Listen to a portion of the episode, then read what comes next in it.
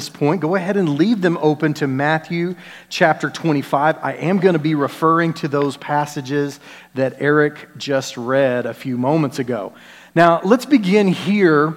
We're beginning with this brand new teaching series that we're calling Rising. It's planning and then acting and then building on those things. And I want to just share a few things with you today the idea of rising and becoming a little bit different in the path and the way that we live our lives. Let's go to our next slide. This is a great book. Uh, I'm beginning it as well with you, but if you're a person who is interested in going a little deeper and kind of going a little under the surface, you'll hear some of the uh, quotes as well as some illustrations from this book, as well as some just very practical and scientific things that I'll be sharing with you over the next couple of weeks. There's over 116,000. I double checked it yesterday. It's over 117,000 uh, reviews. It's called Atomic Habits by James Clear, and it is very, very highly rated. And it is a very good book. It's not that long, it's about five five and a half, six hours, and uh, it is something that you can uh, enjoy. I, I say that via audiobook. Uh, I don't know how fast or slow you read, but uh, listening on audiobook, that's about how long it takes. So it's not a long read, but it is really uh, insightful and it shares a lot. So let's go to our next slide as well. And this is from jamesclear.com. And I felt like this was a perfect place for us to begin. Now, if you think about each year that begins and then how each year ends. If you're like me, the year begins with a lot of hope, a lot of expectancy, a lot of optimism. Um, maybe even the way that things felt, you weren't able to be here last Sunday. I don't know. It's possible that you like certain pastor that you know have already blown your New Year's resolution. Can I get an amen? Is anybody out there with me today? All right, so I had a New Year's resolution, it went by the wayside. I got about three days in. I was like, man, I'm good, you know? So anyway, that happens. But I think it is important for us to take advantage of these opportunities, but also, I, I saw this and I couldn't help but think to myself, it feels like the thing on the right of this particular slide is how we feel we want to be moving in January. But then in December, as we look back and look at the year previous, it feels like oftentimes we've just done the thing that's on the left. It just feels like we've churned a lot but haven't really made any forward motion. Now, I'm not saying you, but if you know somebody that's kind of like this or had this experience, can I get an amen, right? I mean, we've been there, right? All of us have been there, not, not pretend that this is something that doesn't affect us all. The truth is, is that sometimes we look back on the end of the year and we say, ah, I really thought I'd be in a different place, wanted to be in a different place, and it just feels like I've been churning but not making any forward progress. So let's go to our next slide. And this is some different areas of life. And I want to talk about some of these things that kind of put us on that treadmill versus keeping us on a better track moving towards something that is really positive. So let's begin in this place, if you'll allow me, and then I'll bring it back so you understand. We all have a spiritual side of our life. We all have a personal side of our life, which maybe that's your physical or your mental makeup. We all have a relational side of our life where we have kids or grandkids. Um, we have uh, husbands and wives, people that are important in our lives.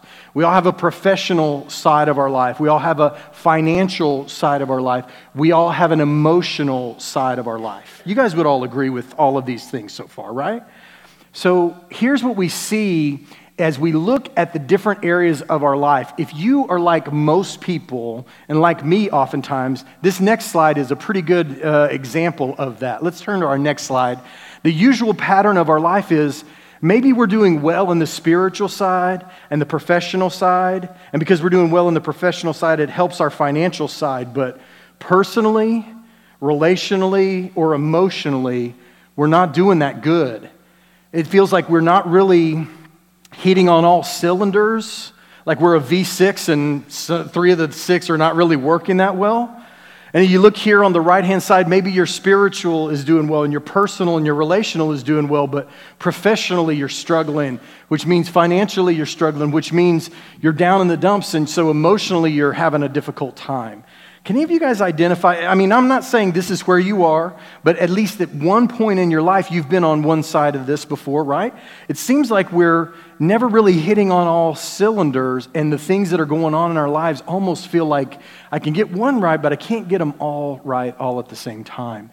This is our usual pattern of life, and if you think about that, that has a tendency to make us feel like we're on a treadmill, putting out fires but not necessarily making progress. Do you guys understand where I'm coming from?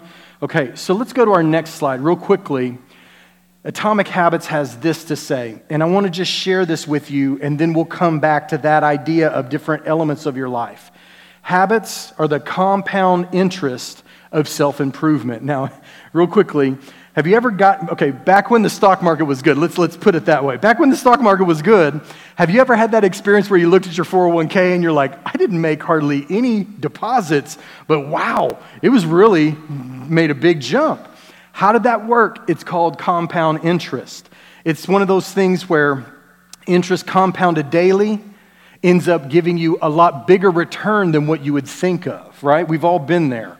Um, if you haven't invested in a 401k or a 403b, come and see me. We got other issues to talk about with you, all right? So you know what I'm talking about.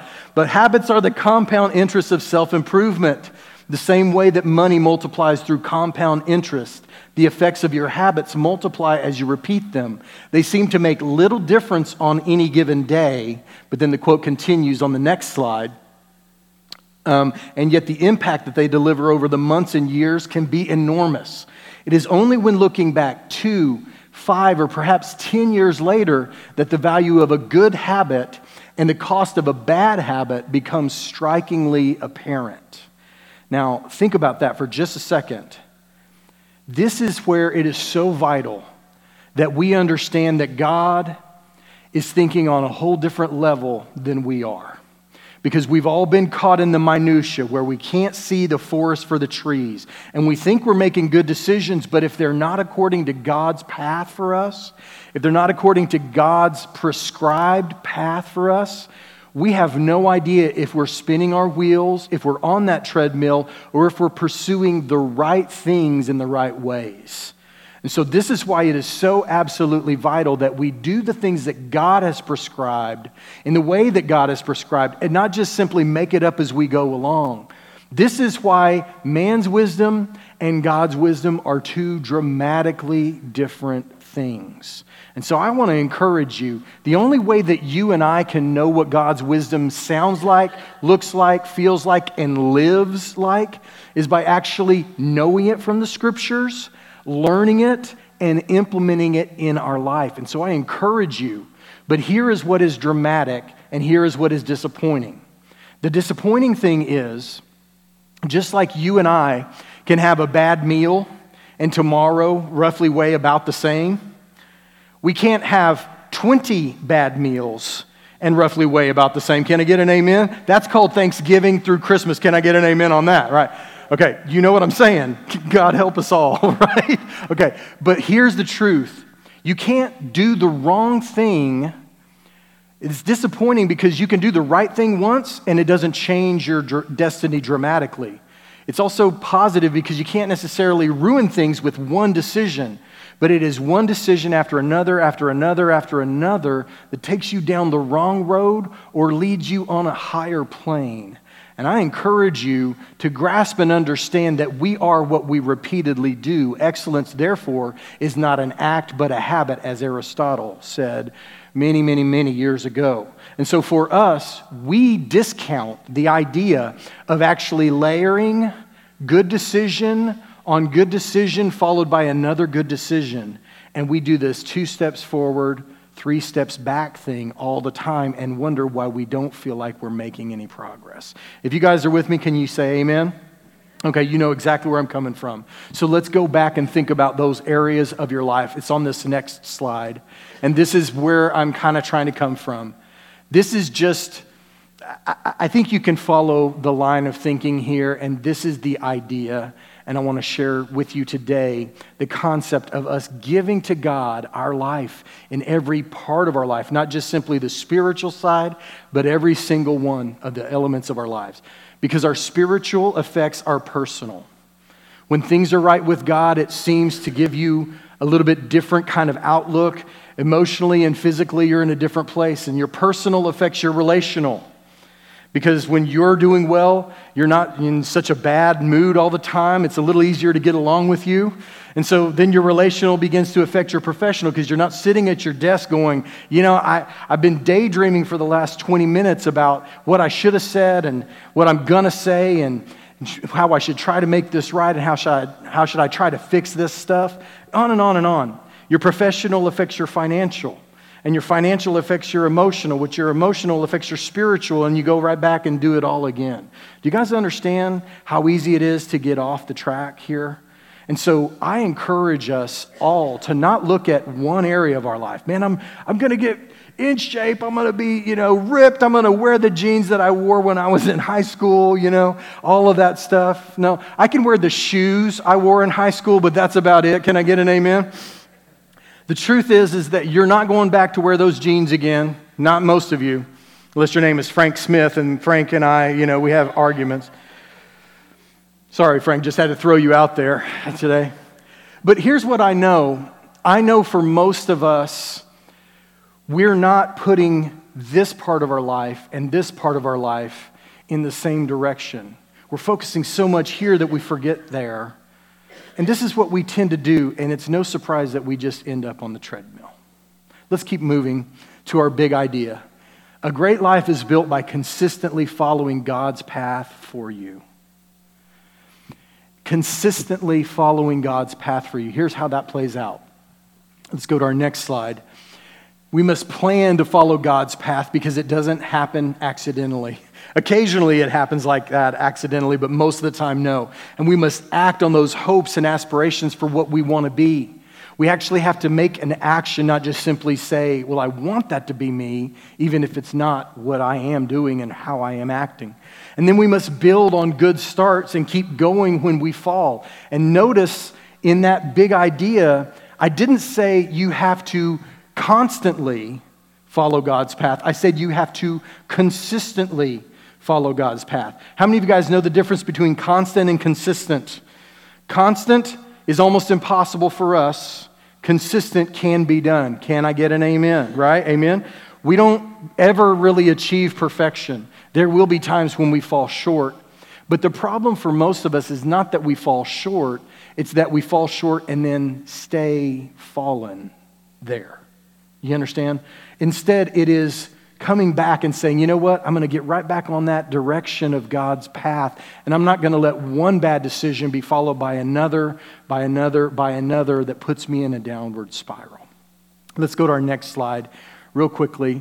This is again our big idea. A great life is built by consistently following God's path for you. Would you guys say that out loud on the count of three? Ready? One, two, three. A great life is built by consistently following God's path for you, for me, for you, for me and you. Right? Okay, let's go to our next slide. Here's something to learn. When Jesus tells the parable that Eric just read from Matthew chapter 25, maybe you still have that open. I hope you do. I'm about to go into some of that passage of scripture. When Jesus tells this parable, also known as the parable of the talents, if you've heard that from the King James Version, I don't know if you heard that, but Eric said it's from the, the parable of the bags of gold. Was that brand new for you guys? I mean, a lot of y'all are like, I've never heard of the parable of the bags of gold before. They changed the names around to really kind of accurately reflect. But the idea here is the parable of the talents in the King James Version. It's the second to last parable that Jesus ever shares. The last parable he shares is the parable of the sheep and the goats, and that is the very last parable but a talent was a way to measure weight. And so, if you heard about the parable of the talents back in the day, you probably thought, oh, I have a talent, I can sing. And I'm still telling myself that despite all other things to the contrary. I'm still telling myself I can sing. That's my talent, right? So, the parable of the talents, right? That's what we've always thought. But that's not what it meant. Talent was a weight measurement, like a gram or kilogram or pound right? Uh, even a ton. And so as you see this, it was not a talent in something that you do well. Instead, it's a great weight of something. You could have a talent of gold or a talent of silver that was given to these managers. And so, in other words, something of great value was entrusted to these people here in Matthew chapter 25 in this particular parable. I'm going to take a good deep breath, and you guys follow along with me. What in this world is more valuable than a life? What in this world can change this world more than a life? Because the truth of the matter is, is for most of us, we don't really think about what we have been given and the value that it actually has. I mean, I think we tend to think, well, if somebody cures cancer, then that's a really valuable life. If somebody creates something or invents something or is famous in some way, that is a really, truly valuable life. But man, I'm telling you, like, I'm looking at people that I know are having huge impacts on numbers of people, whether that's at your job or personally, professionally, whatever it might be. You're having impacts, and you have a life the sad thing is, is for most of us, even as Christians, we do not grasp what our life is valued at. We've been given a great amount. And I would dare to say that for most of us, we start thinking about, oh, five talents, that's maybe five tons of gold. Now that is really valuable. When the truth of the matter is, is that you have been given a life six, seven, eight decades to make an impact with your life and the way that you live and the people that you speak to and the way that it impacts eternity. All of that stuff is right there at your fingertips. He's entrusted it you, to you and to me. And the question is, what are we doing with it? Because most of us think that the whole point of my life is for me to be happy. And that's it for me to make it through from Monday through Friday so I can relax and do nothing else other than recoup and get ready to do it all again. The truth of the matter is, is that your life and my life is a great and grand gift, and God cares how you spend it. If you have not grasped that, you have not grasped the whole point of the parable that we just read. He said, I gave you something valuable. What did you do with it? One said, I did a lot with it. I invested it and I returned this much. And he said, That's awesome. Well done. And then he said to another who had been given less, but he did the same thing. He invested and he had a return. And he said, Well done. And then another said, you know what? I was kind of nervous. This is the New Texas version, okay? But I was kind of nervous because I've seen the way that you deal with people, and sometimes, you know, you seem a little harsh. And so I was worried that I'd blow it, so I didn't do anything. I didn't try to do anything with it. And so I just kind of buried it in the ground. And I don't know if y'all, y'all heard Eric reading that passage of scripture. He's got boys. Did you hear how forceful he was when he said, You wicked and lazy sir? I, I don't know if that is a boy thing. I, I, I don't know, maybe. Anyway, I'm sorry, kidding. Kidding around. I'm about to, yeah. Anyway, all right, never mind. So as we go forward here, we see that this can be us. We can look at our lives and go, Well, I mean, I haven't been given much talent. And so what do I really matter? I, I just I, I want to convey to you, as we talked about last week, as we shared last week, there's so much that your life can do to make an impact, but you have to decide and determine. It's not just simply a life for you and for you alone, but it's a life to glorify God and to bless others. That's what our lives are all about. Let's keep moving very quickly. And I want to just share these things with you. Let's catch the context here. Matthew 25, verse 14 through 30 is where we just read. Matthew 26, verses 1 and 2 shares these words. Jesus finished saying all these things. He said to his disciples, As you know, the Passover is two days away, and the Son of Man will be handed over to, crucif- to be crucified. In other words, at the last of his life, which is usually one of the most important things that you can leave with someone, Christ said, I'm not going to be here, but I want you to catch this. Don't miss it. Don't get it twisted. What you do when your life is over does matter to me. I, your master, who have given you this life, who have given you these opportunities, given you these talents, yes, talents, these are the things that I've given for you to make an impact. Did you or will you or will you not? For most of us as people, we're finding reasons to not use what God has given rather than finding ways to make sure that we're using what God has given.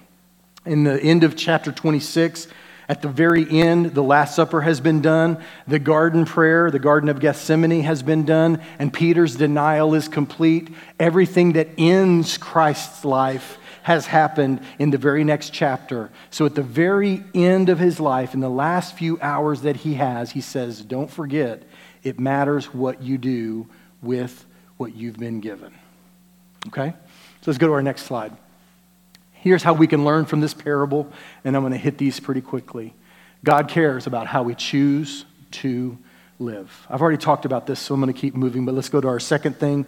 God compares you to you, and that is both good and that is bad. Because if you're a person who likes to compare yourselves to those who don't measure up, you feel pretty good about it. But if you're not comparing yourself to other people and just looking at, am I doing the very best that I can?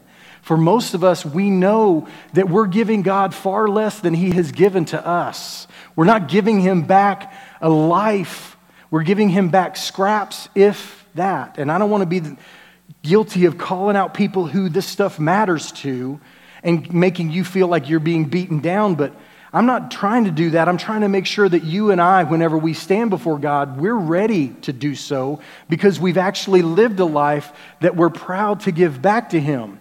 And I have a feeling if you've ever seen uh, the movie called Schindler's List, and where he starts grabbing his jewelry and he says, I could have given more, I could have given more. I know already that that's how I'm going to feel when I stand before God. I could have and I should have given more. But at very least, I want to say, going into that thing, I know I didn't just willingly, willfully give less than I should have already. Um, God compares you to you, and that's both good and bad. Let's go to our next slide.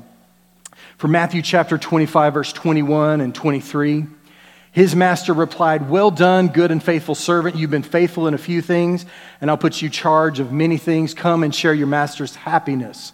And then in verse 23, oh no. Oh no. I, I was, oh, that's right. It's the same exact verse. It's the same exact verse, said the same exact thing in two different places. To one, he's talking to the one who had five talents. He said, Well done, good and faithful servant. You've been faithful over a few things. I'll make you ruler over many. And to the one who had two, who went out there and lived his best life, which was not as good as the five talent servant, but he was very faithful. He said the exact same thing to the exact same kind of manager. He's not going to compare you and me to Billy Graham. He's not going to compare you and me to people that have much more opportunity, much more money, all of these different things. But he is going to say, Randy, what did you do with what you already had? And that's what I have to give an account for. And if I've done well, he will say, Well done, Randy, good and faithful servant. You've made you ruler over, or you've been faithful over a few, I make you ruler over many. That's what he will say. But if I have not, then he will say, Randy, I gave you those opportunities. I gave you that chance. You had plenty of opportunities to live your life for me and walk my path. Why did you choose something else? For you, you're not being compared to someone else, but you are being measured against the things that you have already been given. Let's go to our next slide. Thirdly, learning from this parable, good choices are rewarded and bad choices carry consequences both now and later. Let me just remind you that as we learn from this parable, there are things that matter. And we go to our next slide from 2 Corinthians chapter 5. It says, We must all appear before the judgment seat of Christ so that each one of us may receive what is due us for the things done while in the body, whether good or bad. And I want you to notice that this is written to believers in Corinth, and also believers in Rome is a very similar passage.